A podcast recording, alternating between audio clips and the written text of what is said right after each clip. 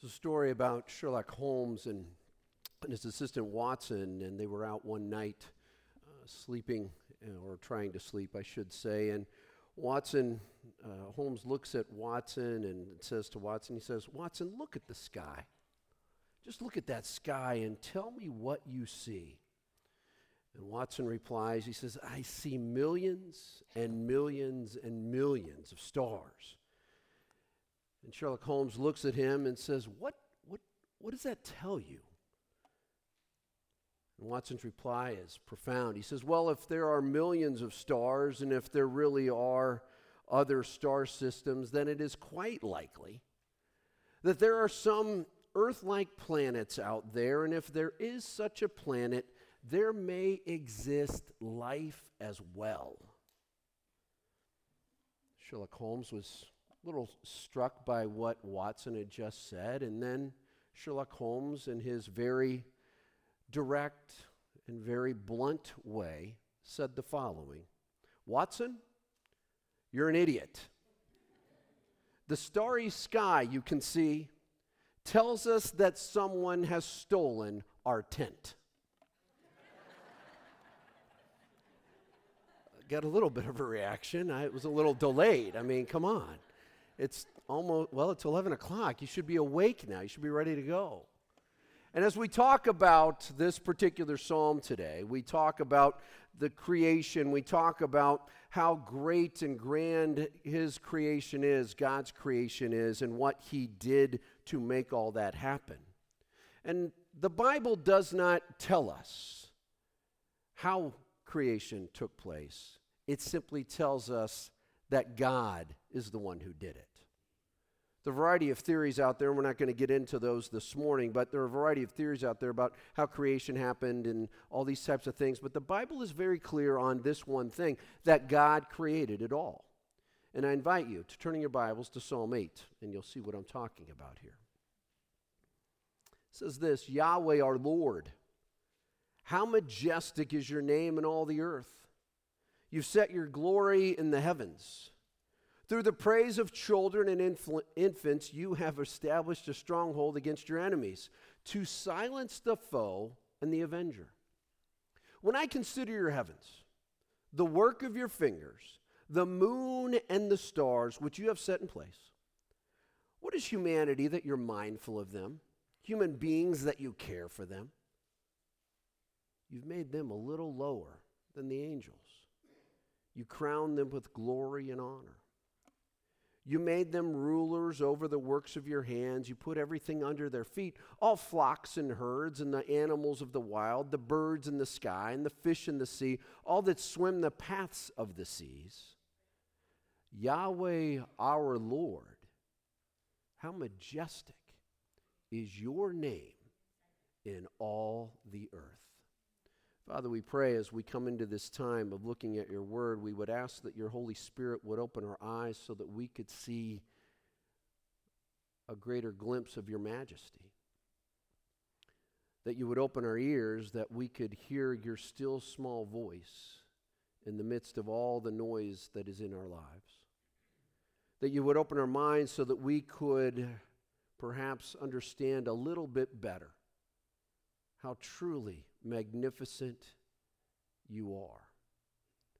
And that you would open our hearts, open them in such a way that we would be transformed to be more and more of the people that you've called us to be.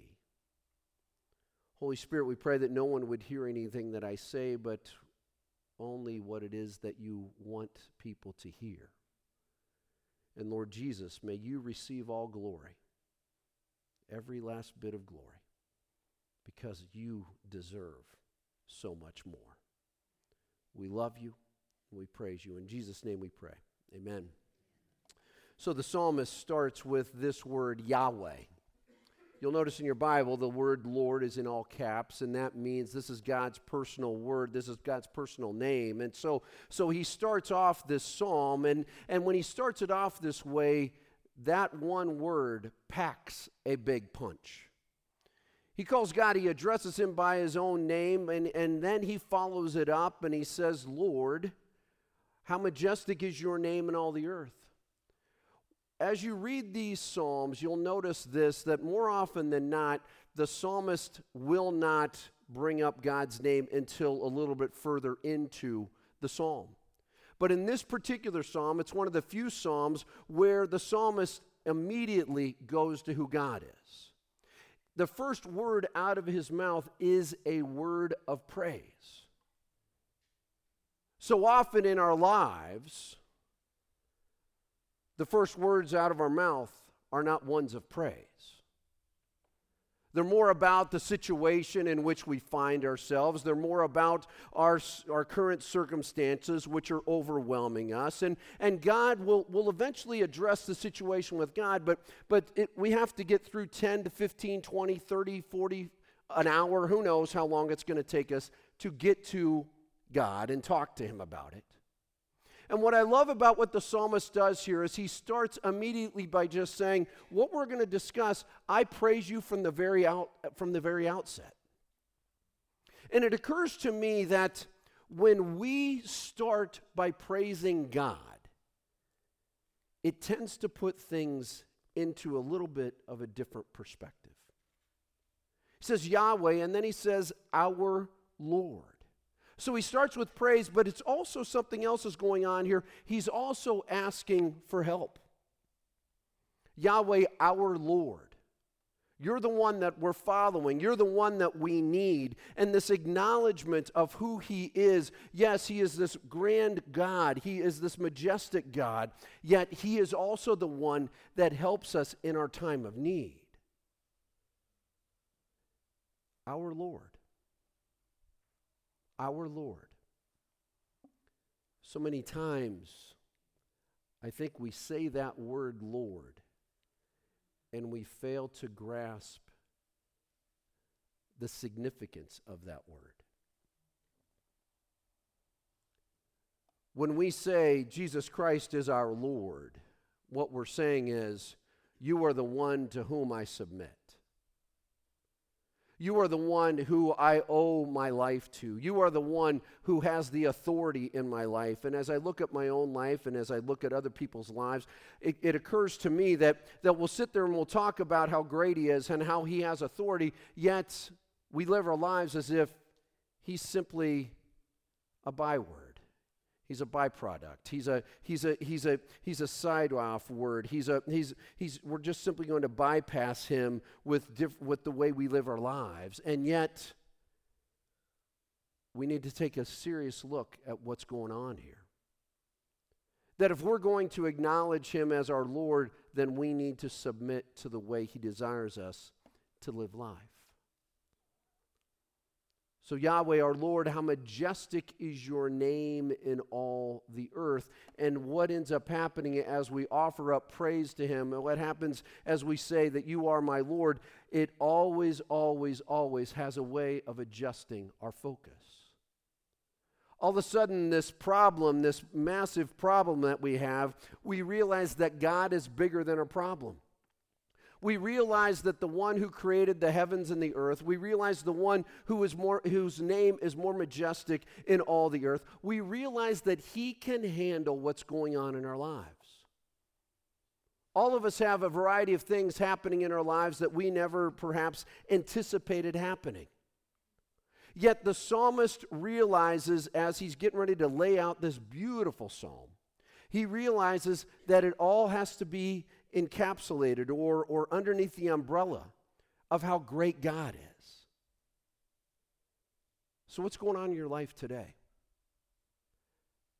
What big problems are you experiencing that seem to be taking center stage of your life?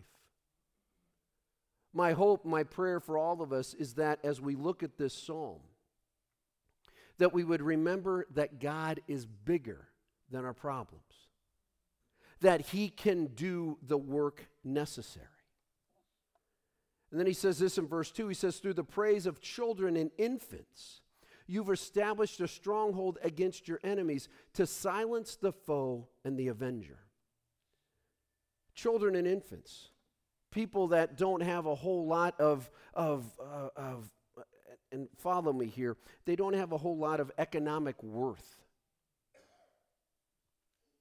Back in the day, and I've shared this with you before, the infant mortality rate as this as as the psalmist and, and when Jesus comes along, the infant mortality rate at that time was 40%. There's a very good chance that your child wouldn't make it to be five years of age. And so the psalmist, what I find interesting is that the psalmist says, yes, even these people that, that society doesn't treasure that much, even the insignificant ones offer up praise to you. And to tell you how great that praise is, look at what happens at the end of verse 3. It says, That praise is used to silence the foe and the avenger. Out of the mouths of little children, out of the mouths of infants, Satan is defeated by the name of God Almighty. That's how wonderfully awesome our God is. And so he sets the stage, and then we move into verse 3. When I consider your heavens, the work of your fingers, the moon and the stars to which you have set in place, at which you have set in place. What is mankind that you're mindful of them? Human beings that you care for them. It's almost as if the psalmist is saying, as I look at how great things are, I want to cry out to infinity and beyond. Yes, Toy Story. At least some of you got that reference. But this the psalmist, this part of the psalm, is so magnificent. He's sitting there, and you can almost see, and remember, this is David that's talking now. So, in those times when he was taking care of sheep, there were times at night that all he could see were stars everywhere. He looks up, he gazes at them, and he says, When I consider your heavens, and this next phrase, the work of your fingers. Many people in Israel and many of her neighbors around Israel worshiped the heavenly beings at that time. They worshiped stars, they worshiped the sun, they worshiped different planets. And what David ends up doing here is he confronts this thinking by stating that those things that you worship are the very creation from my God's fingertips. These things that you stand in awe of, these things that you bow down and worship to, my God created them with his own fingers. My God, who is far greater than, than any of his creation, he created them with his fingers. When I consider your heavens, the work of your fingers, the moon and the stars which you have set in place. God's creation God's creation, and this is a massive understatement, is rather large and very impressive. On the screen right now, you're going to see a picture of a picture of the following. It's called the Lagoon Nebula. This particular nebula is 4,000 light years away. It is 55 light years wide. It is 20 light years tall. It's magnificent. We move to the next one. This one has a much more creative name. It is called Nebula NGC 6302. The gas from this nebula is traveling at 950,000 kilometers per hour, fast enough to travel from the Earth to the moon in 24 minutes. The surface temperature of this particular star is estimated to be 220,000 degrees Celsius. It, is, it was at one time five times the mass of the sun. It's ginormous. It's fantastic. And the next one is called the Red, St- Red Spider Nebula. It's 3,000 light years away, and if you can see this very quickly, you'll see these, see these waves next to that star, and they just look like clouds. But these waves are estimated, get this, to be 100 billion kilometers high. Can you imagine surfing that, Daryl Simpson? ginormous, amazing. These are just three. and they're out there everywhere. Three things. And so the psalmist says, When I consider the work of your fingers, the moon and the stars which you have set in place, he sees the enormity of God's creation. And in the midst of how enormous God's creation is, it is very easy to think this Do I even matter? There are 7 billion people on this planet. 7 billion people on this planet. We have these nebulas that we just looked at that we can't see with the naked eye. But they're out there. They're ginormous. They're fantastic. They're majestic. And in the midst of it, the psalmist says, What is mankind that you're mindful of? Human beings that you care for them. It is so easy in the grandeur of God's creation, in the, in the mass of humanity that is on this planet, it is so easy to come to a place where you say, Do I even matter? Do I even matter? The psalmist is so struck by how incredible creation is that he says, Do you even think about us? Are you even mindful of us? Researchers are telling us over and over again that we are more connected now than any other time in human history. They are also saying this that we are also more lonely and depressed now than at any other time in history. We read about the majesty and the, and the awesomeness of God's creation, and in the middle of all that, people struggle to realize that they have significance the Golden Gate Bridge, architectural marvel. It's been in existence since 1937. Since 1937, 1,700 people have jumped from the bridge to their death. If you go to the Golden Gate Bridge, you see these crisis phones along the way. And notice what it says crisis text line, and then the very, very last, very bottom, it says, There is hope. There's hope.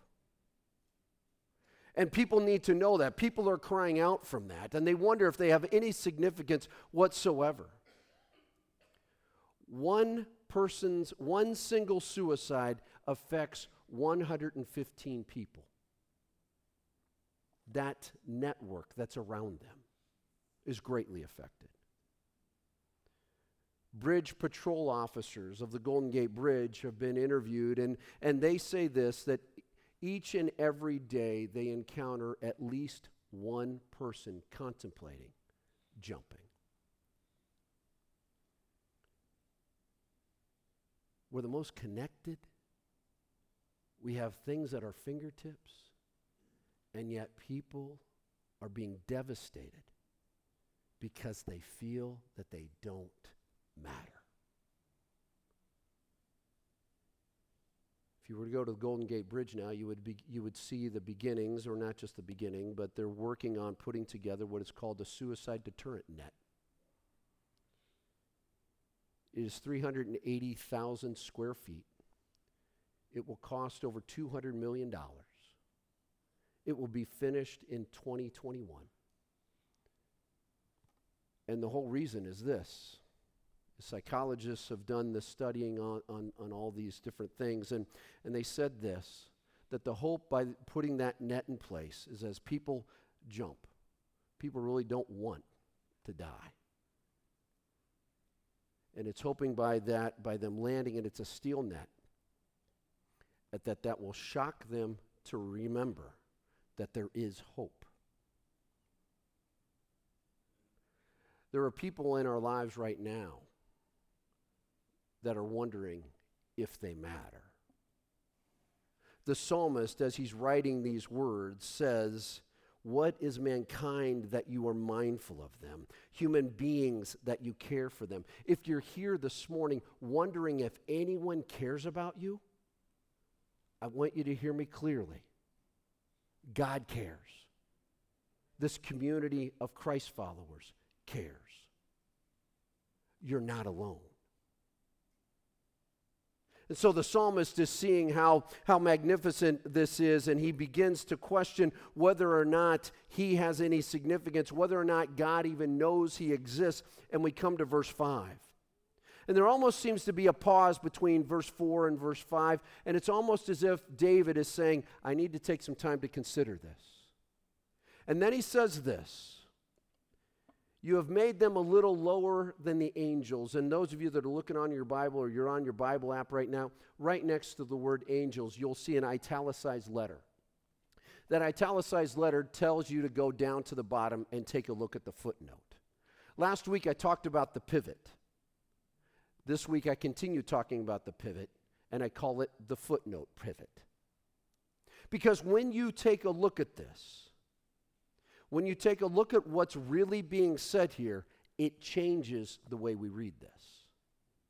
Footnotes matter, and this one really matters.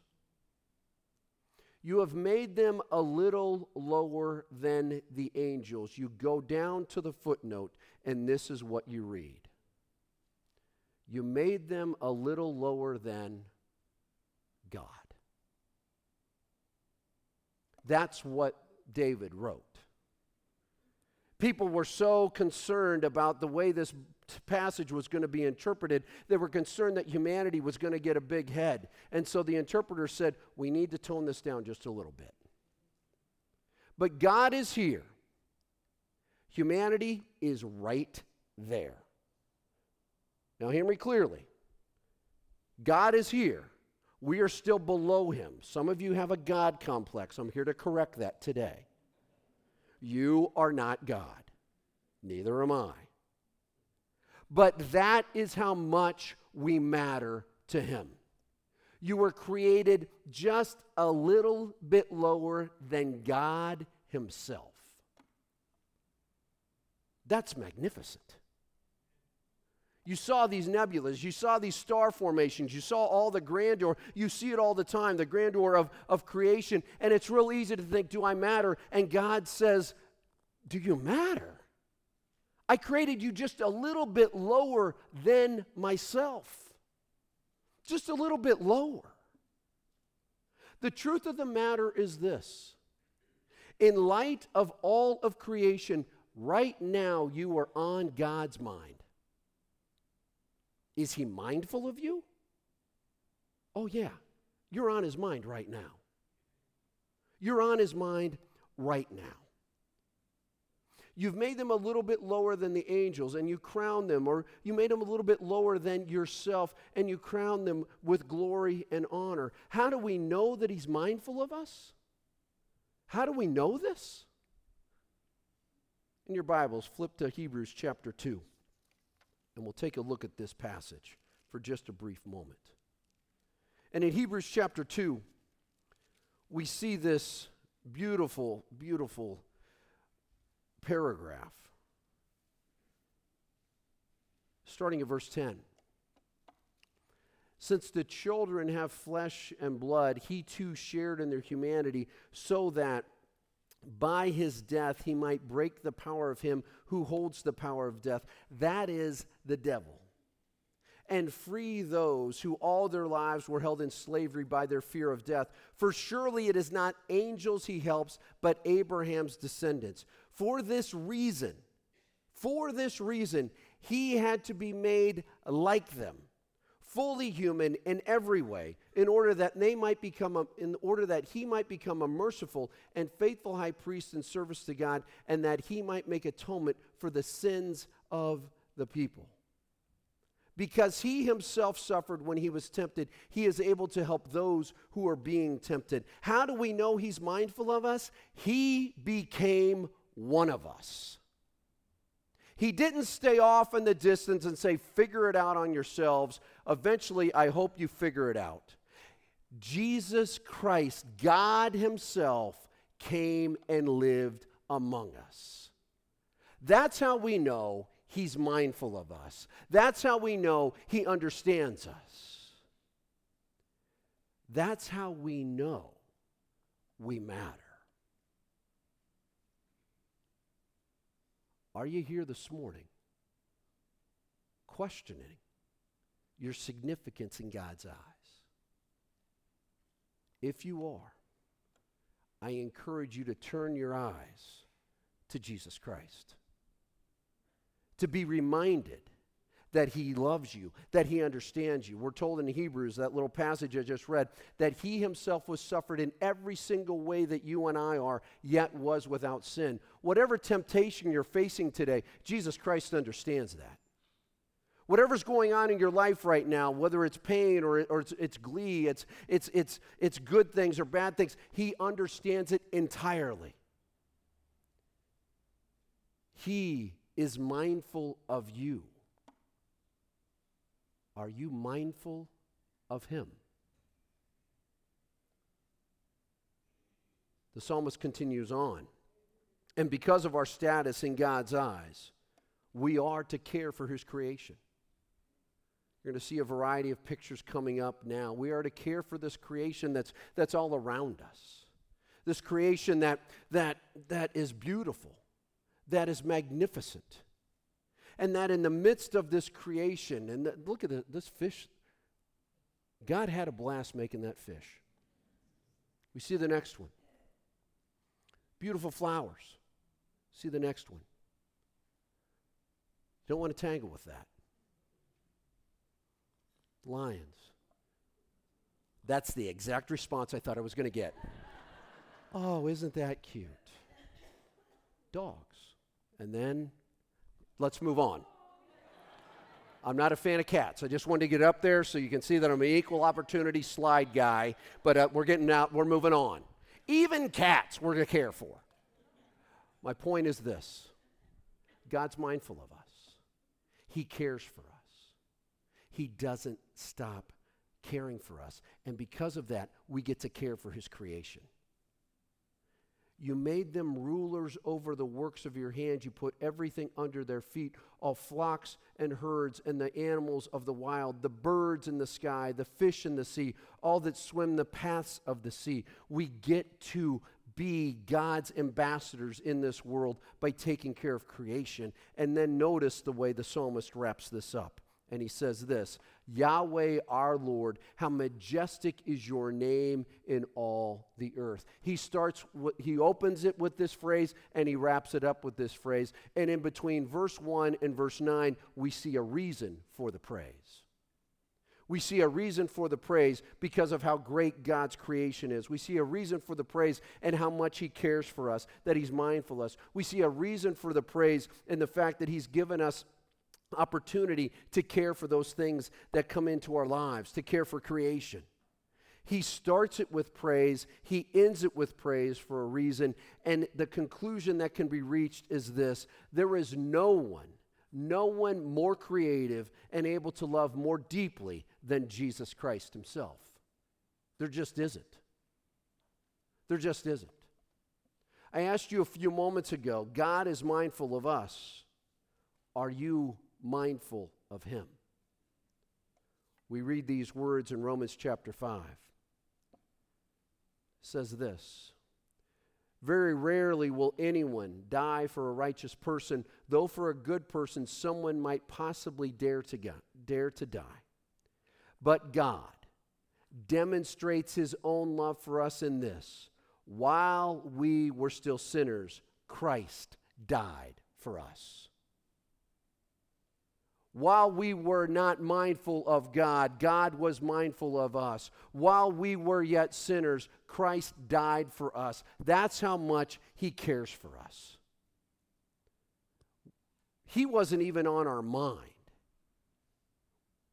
And yet, He comes along and He rescues us.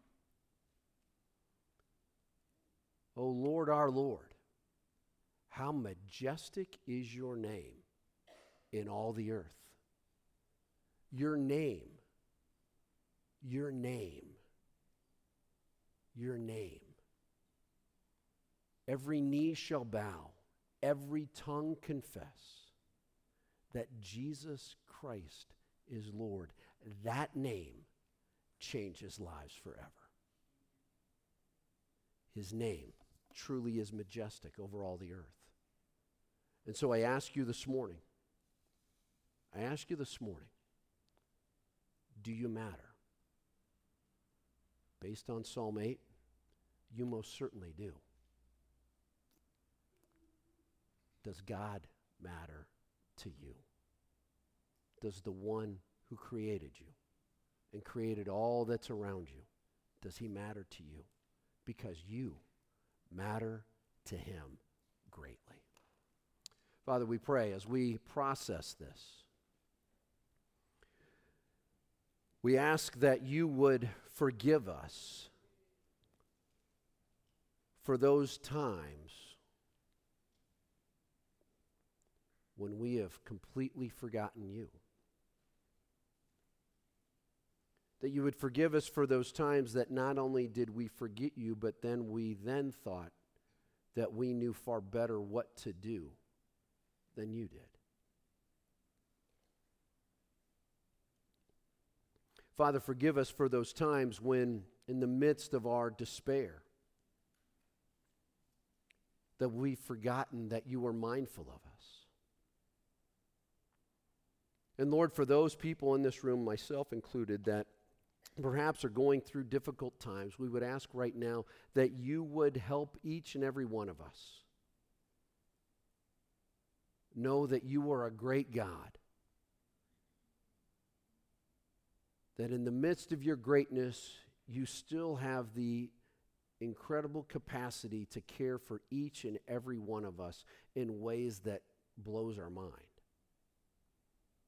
And so we ask that your Holy Spirit would maneuver in such a way that we would receive that help, that we would receive that grace that you want to give us to remind us that not only do we matter, but you have given us purpose to live that out in caring for your creation.